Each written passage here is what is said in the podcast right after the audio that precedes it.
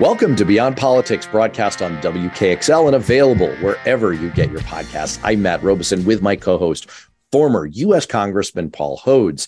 And the theme of this week, as we are kind of in the August political doldrums with Congress on recess and campaigns gearing up for the final stretch push post Labor Day, is where are we at and where are we going? We alluded on yesterday's show to the column from noted political analyst Amy Walter, who wrote that there's been something of a vibe shift recently for Democrats who are feeling emboldened by several things that have kind of fallen in their favor. The way she put it is that after months of Democrats are doomed chatter, there's been a definite shift in mood and momentum toward Democrats, the party in power, and Republicans are openly fretting about their flawed and underfunded candidates.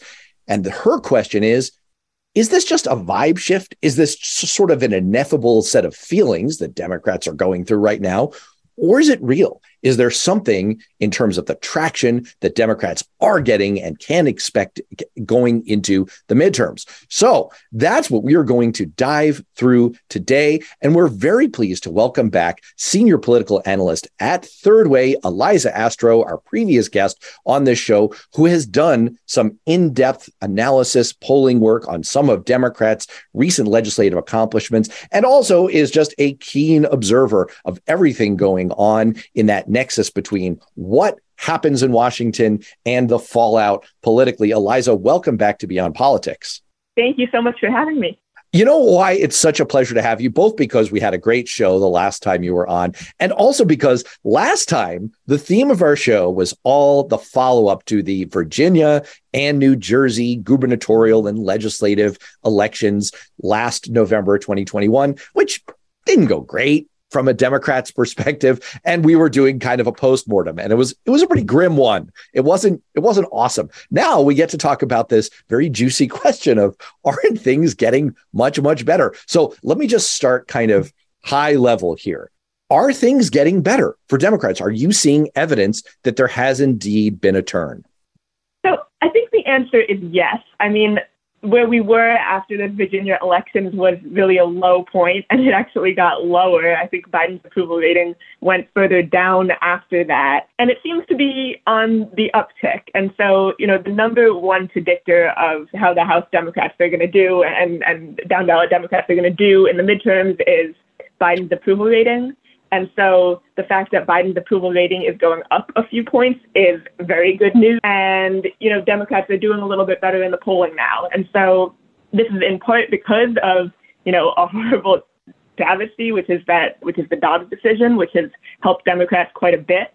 So I'm hesitant to call that good news because it's, you know, very bad news for the American people. But in terms of Democrats' electoral chances, things are looking up a little bit. So if if Biden's approval rating is ticking upwards, yes, that's a good sign. But is is that is that enough? I mean, if we're looking for good news out of Washington D.C. that is moving moving races, is it does it is is it is it about the Dobbs decision? Is it about the new Inflation Reduction Act, or is it only the Biden uptick that you're looking at as as as a reasonable predictor? Yeah, I think I'm looking at a few different things. I'm looking at Biden's approval rating.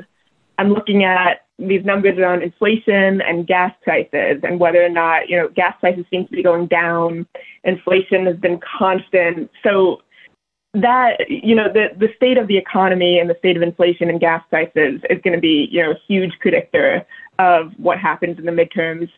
And the Dobbs decision is going to be a big factor. And then these these bills that Democrats have recently passed like the Inflation Reduction Act um, primarily you know they they don't tend to passing legislation doesn't typically cause a huge swing. It's not going to be the saving grace for Democrats I think that it might help a little bit at the margins. I think that Democrats have been struggling a little bit with a concerns about competency and these headlines about Biden failing to pass reconciliation and those headlines are bad and they look bad. So hopefully sort of getting something passed that's actually fairly popular will be beneficial. But I think those benefits are at the margins. They're not going to cause a huge swing one, one way or the other.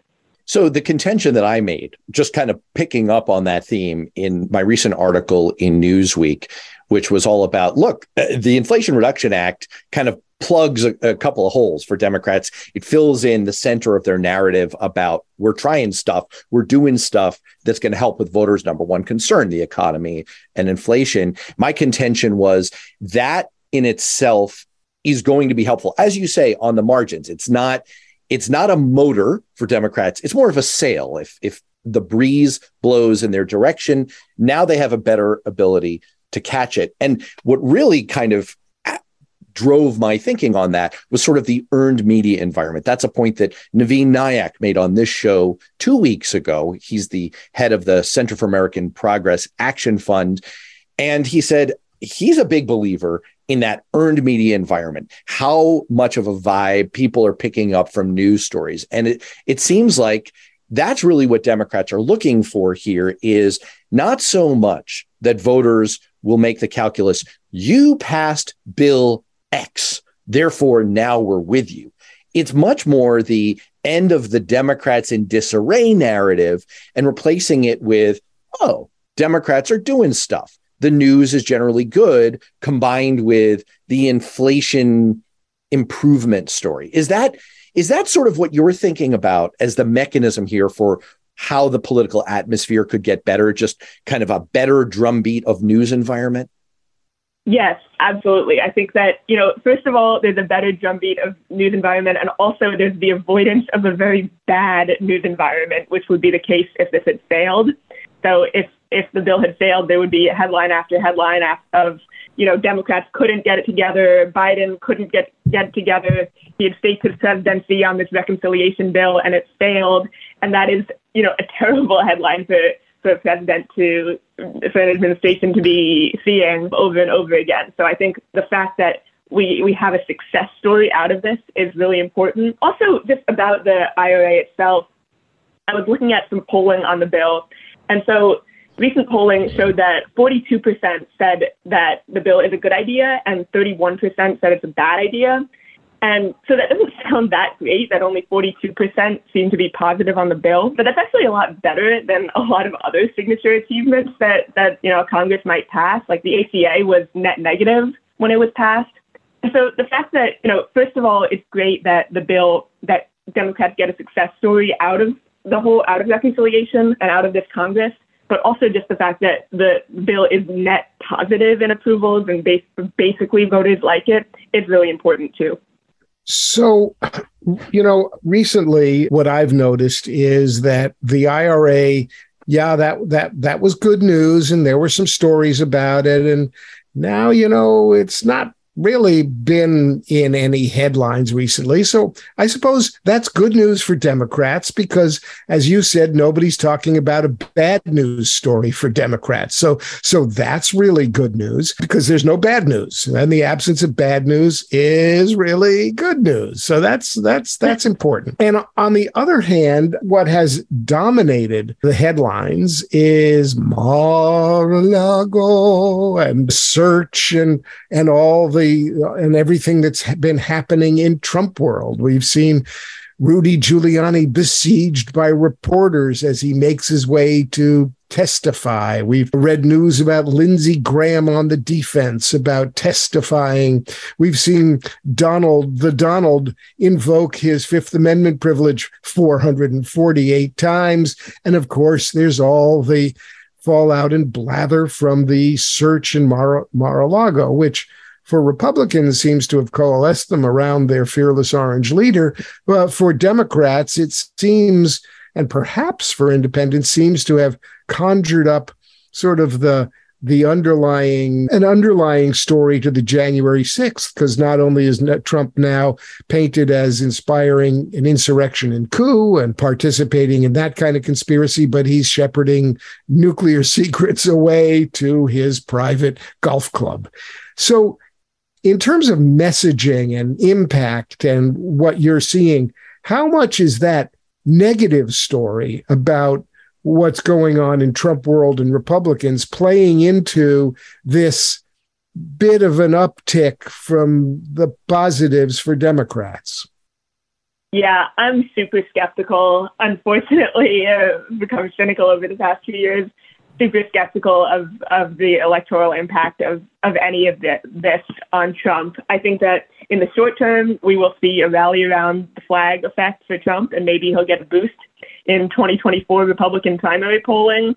And my thinking is that that's about it. I don't think that it's going to hurt Trump really with undecided voters.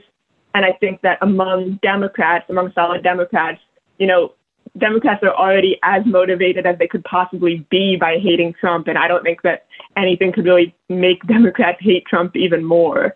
So I'm kind of skeptical that that it's really going to move the needle at all. Oh, that sounds like a Other challenge, Eliza.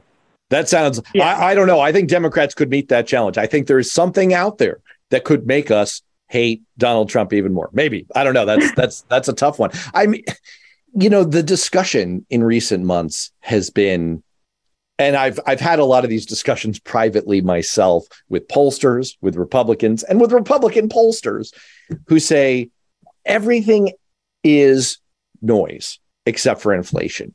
It's the number one concern by a country mile. And basically, voters, what they've done is they've taken a very complicated economic picture where we have historically, and I mean historically low unemployment, like the lowest in the last 50 years, and great job creation and other positive things that are happening in the economy. And they've just boiled it all down to look, prices are going up, they're too high, things feel unaffordable. I feel bad. And that overwhelming feeling is dominating the conversation, it's dominating the coverage, and it's dominating the electoral prospects for Democrats. So here's the big question from my standpoint. And I, I honestly don't, I don't know what to think. On the one hand, you could argue that we've now had a year of elevated prices. We've had a year of that being the dominant news story. And to, you could say that cake is baked politically, that no matter what happens now, voters are going to go into the vote by mail or the or the voting booth in November with that dominantly on their mind. You could also say, well, wait a second. Gas prices have fallen 75 cents a gallon in the last two months. And if they keep going at this rate, we're going to be back down to last year's levels by election day. So that's the, to me, that's the big question here is if we continue a downward trajectory on prices, can that still have a major impact on the electoral environment? Or is the cake baked at this point? Yeah, I think that it, it can have a major effect. I think that the, the direction of inflation and gas prices over the next couple months is huge. We forget here in, in Washington and in our political bubbles that a lot of people don't tune in to, to the elections until after Labor Day or even later. So that doesn't mean that memories of what's been going on over the past year will be totally erased when they make their voting decisions. But if they're not feeling actively feeling significant pain from gas prices and you know less pain from inflation when they make their voting decisions, and meanwhile other issues that where Democrats are on stronger ground, like abortion and maybe like some of these bills that were just passed, are gaining salience, I think it helps.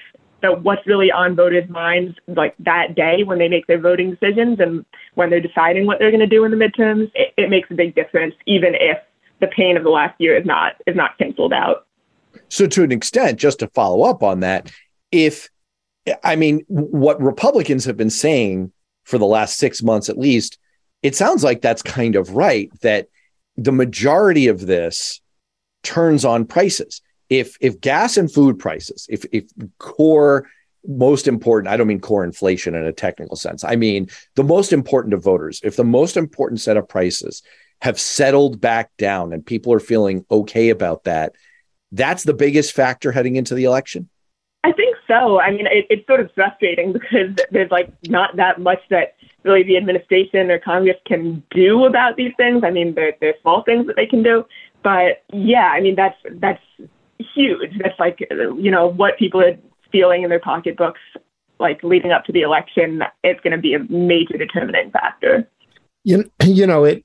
What what I'm I, I I'm I you're the expert. I'm not. But when we talk about pocketbook issues, and clearly we know we know from experience there that pocketbook issues are really important and w- the hope for democrats is that if people f- see things are improving even if they haven't improved all the way but if they just see that things are going in the right direction maybe that on the positive side of the ledger will help people with their views about Democrats and the party in power. And we'll say, stay the course because things have finally gotten on the right track, as opposed to, well, I'm, whatever's going on for the better. I'm still paying twice as much as I was for a loaf of bread last summer. So we gotta, we gotta have a change.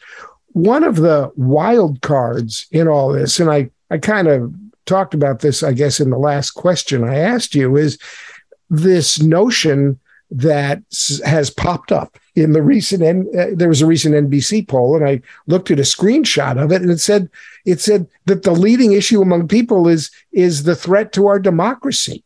I mean, when has that ever been an issue in the midterms, let alone at least the people in this NBC poll are saying is their leading issue? Has have we got a new consciousness in the American electorate of the fundamental threat to the democracy that's being posed? And and I and I would only say that you know. Uh, poll questions can can always be taken in a couple of different ways. And Matt and I just, you know, we we we did a show with a a a Republican of conscience, a conservative strategist and advisor to candidates who says, well, that could also be Republicans thinking there's a threat to democracy. So this poll is entirely misleading. Now, I pushed back a little, but what are your thoughts about this novel, novel issue and how and how it's playing into what you're seeing? Yeah, that's a really good question. And I was I, I saw that poll too, and I was also thinking, wow, I, I wish we could do a focus group with the participants of this poll, some of them, to to understand what they actually mean by threats to democracy. It made me think about so the last time I was on this podcast, we were talking about these focus groups that we did after the Virginia elections. And we started off those focus groups by going around the room and asking everyone what their how they feel about the direction of the country and then sort of what their top issues are or what they're most concerned about in the country right now. And basically everyone said that polarization and division were their top issues and that they felt that we're fighting all the time and they don't even know what we're fighting about. So I think that, you know, some of those responses to the poll were probably about, you know, Trump and the threat that he poses to democracy.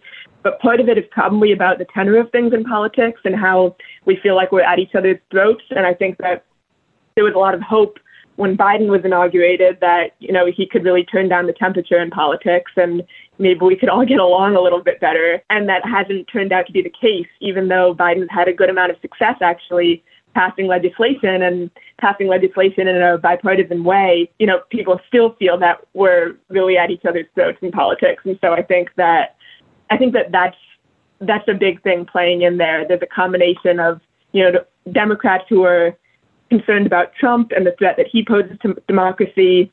Republicans probably feel that Democrats pose a threat to democracy. And then, you know, people more in the middle who are just frustrated by, you know, how how how the tone of things is right now and how, you know, just it feels like we're at each other's throats.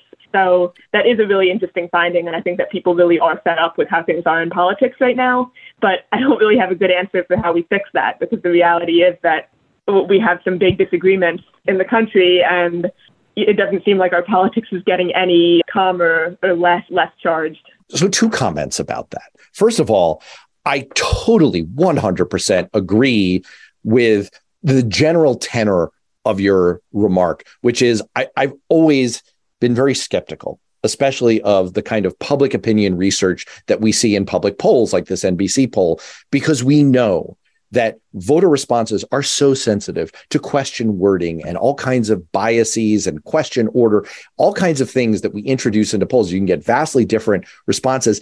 And I just think that there's a massive amount lost in translation between pollsters and political professionals and real humans. There's not a there's not a big overlap in that Venn diagram there.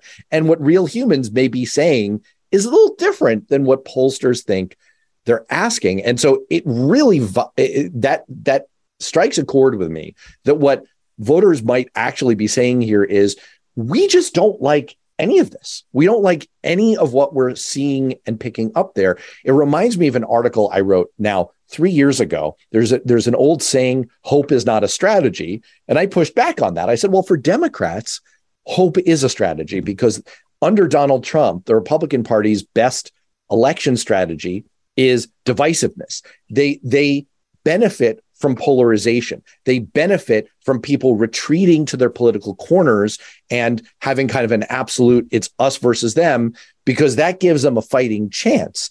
To the extent that the vibe improves, and I think that's especially true per your point under Joe Biden, to the extent that the vibe improves, that maybe things are working and the temperature is a little lower, then people feel better. They feel less negative about the state of where we are. So that all kind of feeds back into what some of maybe what we're seeing in polls, which is this uptick both for Democrats on the generic ballot and for Joe Biden's approval rating.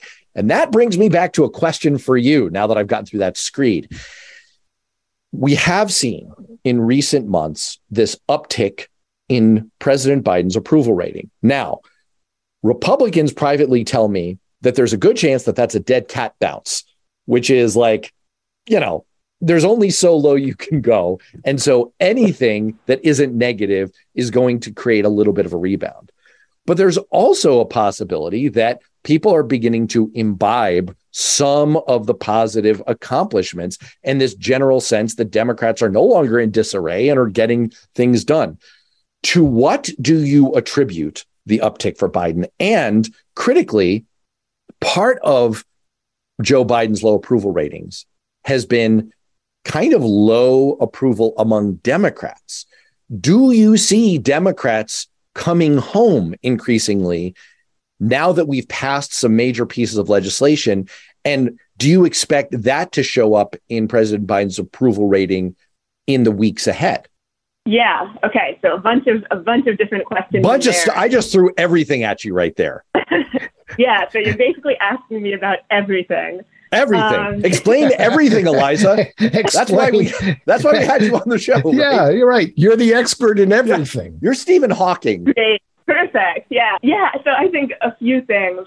So I think the the good media cycle is very helpful. And, you know, when we talked before this, you mentioned about climate change and, you know, if that's going to bring Democrats, you know, home to, uh, you know, Democratic voters home to Biden and that we passed this big climate bill.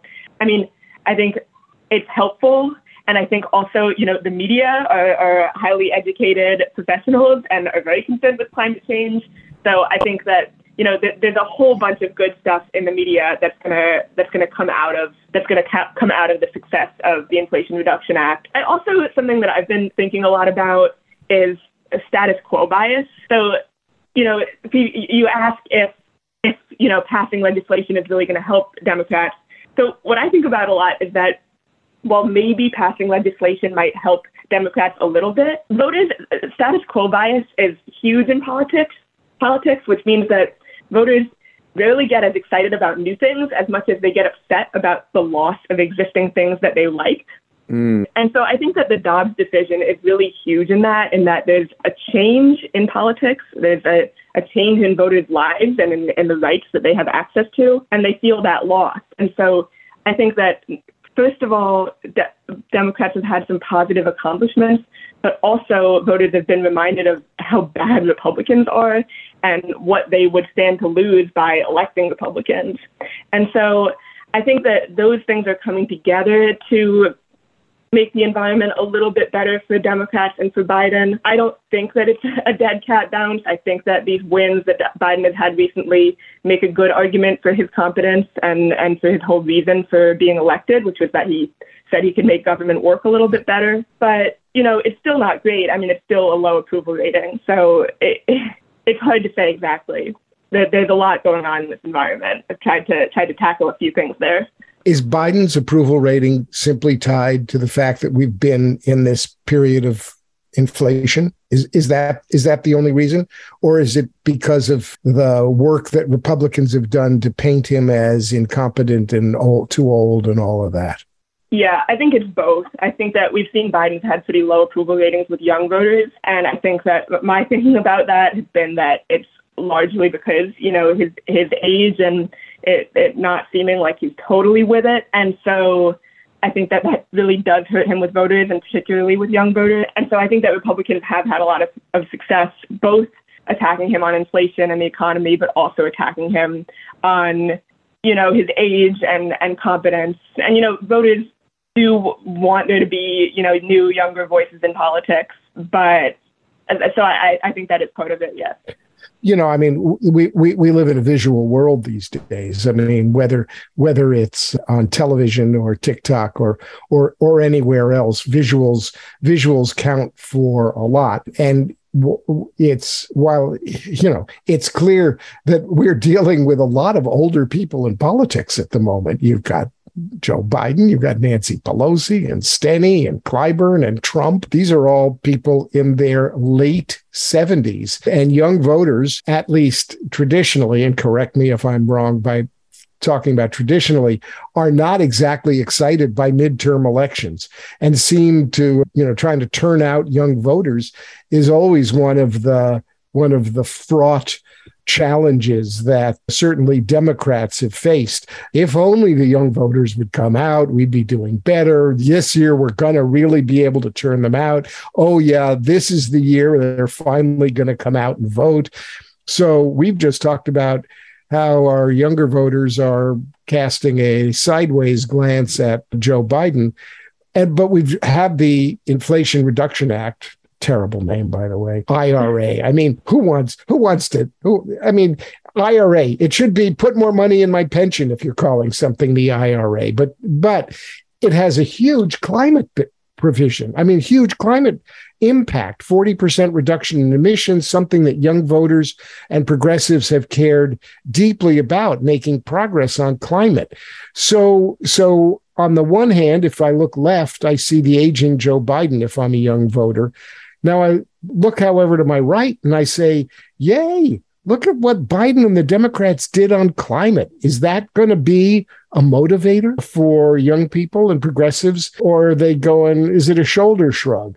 Eh, oh, yeah, okay, not enough. Yeah, I think that it is helpful. I think, you know, I I am also skeptical that we're going to have, you know, fantastic young voter turnout these midterms. I think there's there's always a lot of hope, and then that, that's often crushed about young voter turnout in midterms. But I do think that it helps, and it helps that we didn't have, you know, a failure on this. The fact that we got something done, we got a climate bill done, I think is going to have a real impact on our politics because there's been so long that you know activists and young people have have been pushing for this and it just hasn't happened. So I think that there will, I think that, you know, it's hard to say exactly how high salient this issue is for, you know, for young voters because I think there's a huge activist community that is extremely concerned about climate and then regular voters somewhat less so.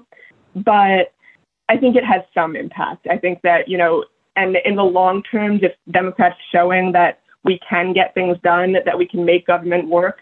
Whether or not it makes a huge difference in the short term, it's really essential in the long term for arguing why people should support Democrats and why young people should support Democrats, that we really can get things done. And it really is different having Democrats in office as opposed to Republicans in office. And to pick up on that theme, you've actually done some work with a polling firm that we're very familiar with, our friends over at Impact Research, looking specifically at the infrastructure bill, which is sort of the forgotten achievement of this Congress and the Biden administration, and is extremely significant. It's it's sort of the white whale that Donald Trump chased for four years, never got close to catching, and that Democrats in Congress, combined with, I will say, some Republicans in Congress and the Biden administration managed to make happen. And it's a really significant, historically significant, and, and economically important achievement.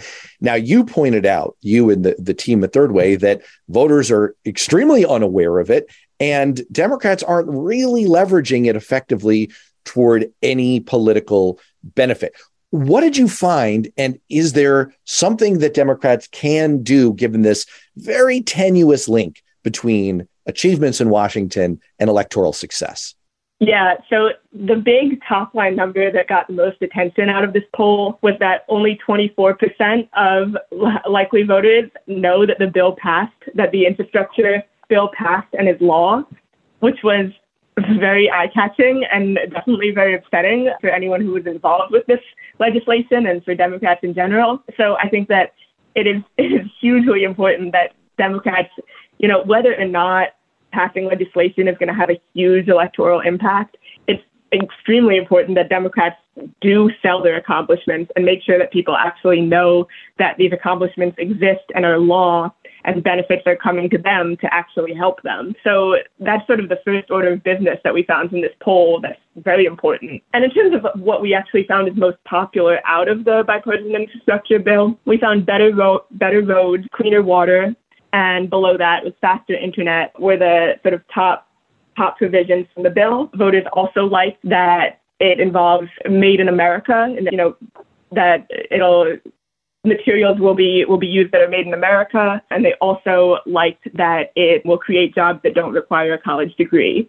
And so it's pretty straightforward. None of that should be super surprising. That's basically just straightforwardly what the bill does. And so I think it's going to be important that Democrats sell what they've done and they don't overcomplicate it. They they communicate what is in this popular legislation that they've passed. So more data points in polling point to the Dobbs decision in abortion actually being a, a, more potent motivator for engagement for Dems with a with a big advantage in favor of the Dems over Republicans. Are you seeing that also in your polling? Yeah, so I think that the Dobbs decision has been quite beneficial for Democrats. And if you just look at the ads that Democrats are running in swing districts and swing states, you can tell that Democrats recognize that this is, you know, going to be that that this is going to be important for them to lean into. I think Republicans generally do a very good job of portraying Democrats as extreme and themselves as the reasonable ones. And this is a very prime opportunity for Democrats to point out exactly how extreme Republicans are. If so many Republicans running in these swing districts and swing states want outright bans on abortion, I mean, that's very extreme and it's out of line with what the public wants. And so um, the Dobbs decision is, is quite beneficial, I think, for Democrats electorally. And I think Democrats will very much lean into making that argument. I think it's it's a motivator for the Democratic base, but I also think that it helps Democrats with undecided voters, helping convince them that Republicans are extreme and Democrats are the, the more reasonable party. Yeah, I mean, one of the things that has plagued Democrats in recent years, and especially in the last year, is that political nature abhors a vacuum. And so, if there isn't a cohesive brand and message, which is something that Paul really, really evangelizes for, then Republicans love to kind of step into that breach and provide it, and and vice versa. And so, in general, in recent years, what we've seen, we saw a lot of this during the presidential primary, is if you have candidates, if you have high profile candidates on the Democratic side who are coming at things from all over the map, and you have super duper progressives and you have centrists, then it gets kind of confusing for voters, and Republicans get to kind of label Democrats with whatever they want, whatever whatever benefits them the most. And we definitely most saw that on display in the last year around Build Back Better. Democrats didn't have a cohesive position, and so Republicans could kind of fill in and and and say whatever they want.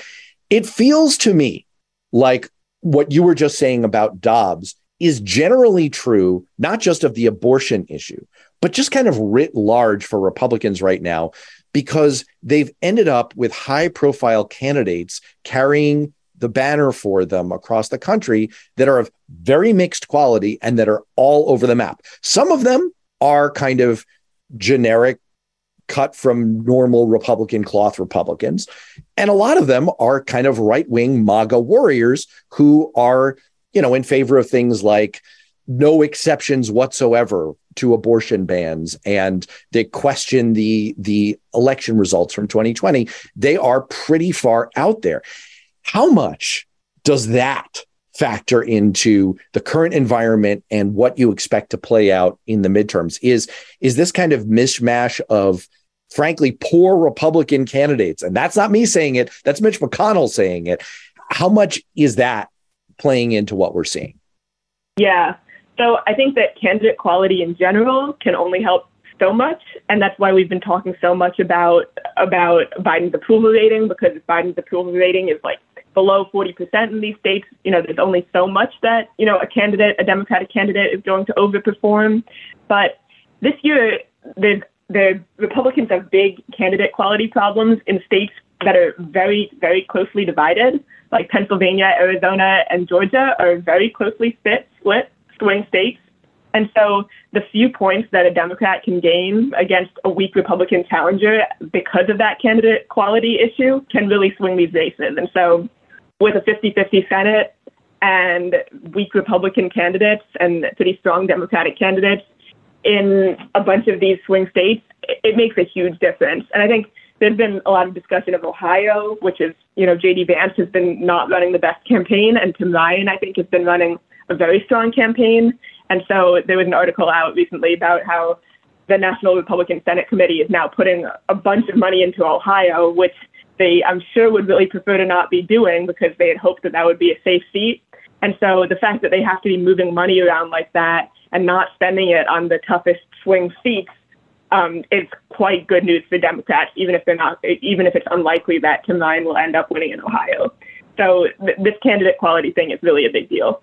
I just saw something come across my feed from Cliff Schecter, and he his his his latest his latest little posting is Mitch McConnell pulls television advertising in Arizona, Pennsylvania, to go to all in on Ohio. What what do you make of what's happening in terms of the RNC pulling out of some places and, for example, in the Senate races and focusing on Ohio, following up on what we were just talking about?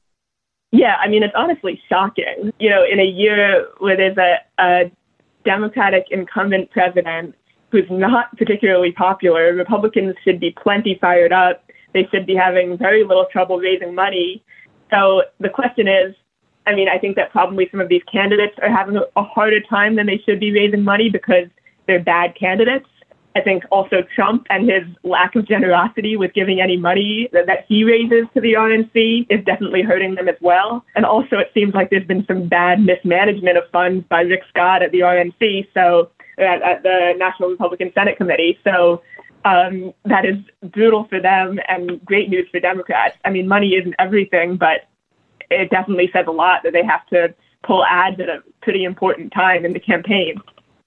Let, let, let me just say, I am so tired of of you Democrats blasting Donald Trump about money. I mean, the poor guy is facing problems and he needs a legal fund. So so just just back off, folks, and and and let him. You know, he's he's got problems and he needs the money. Come on. Yeah, he really he really deserves to be that guy.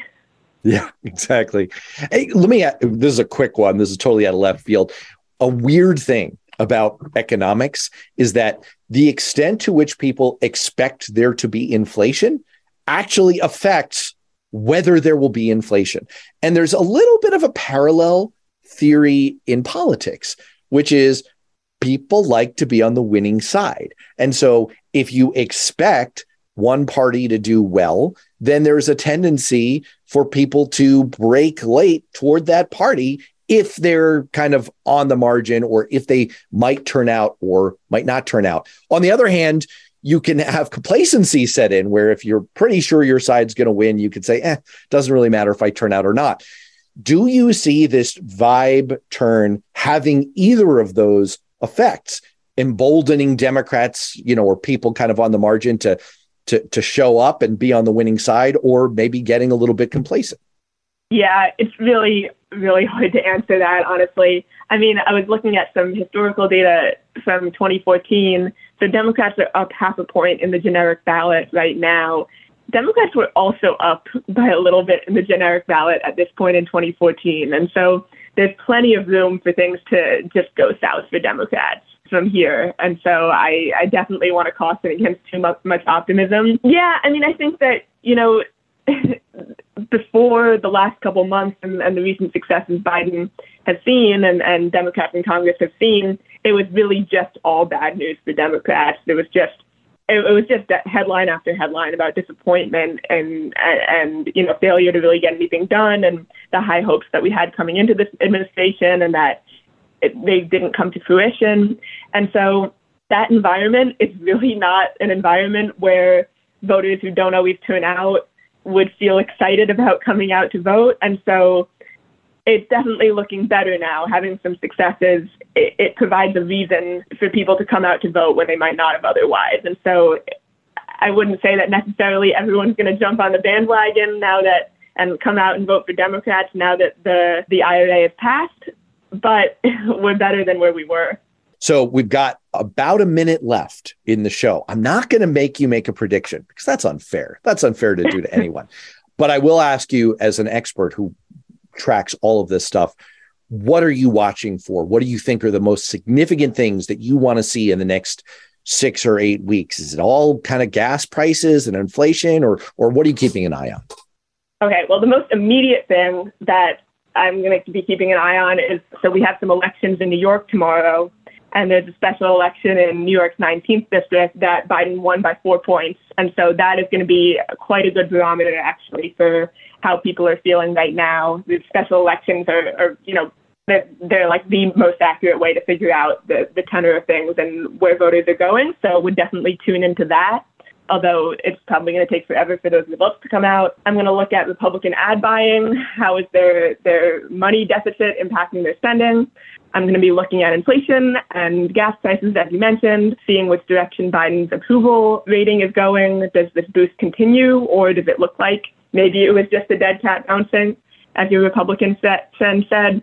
And also, since I'm kind of a pessimist, I, I pay attention to some of the Republican polls coming out. Like I saw a Trafalgar poll out a couple of days ago showing a bunch of Democratic Senate candidates up. And so that gave me hope that even a Republican poll like that would be showing Democrats in the lead. So those are some things that I'm paying attention to. All right. Well, we will be watching all of those things along with you, Aliza Astrow, Third Way. Thanks so much for all of your expertise. Thank you so much for having me.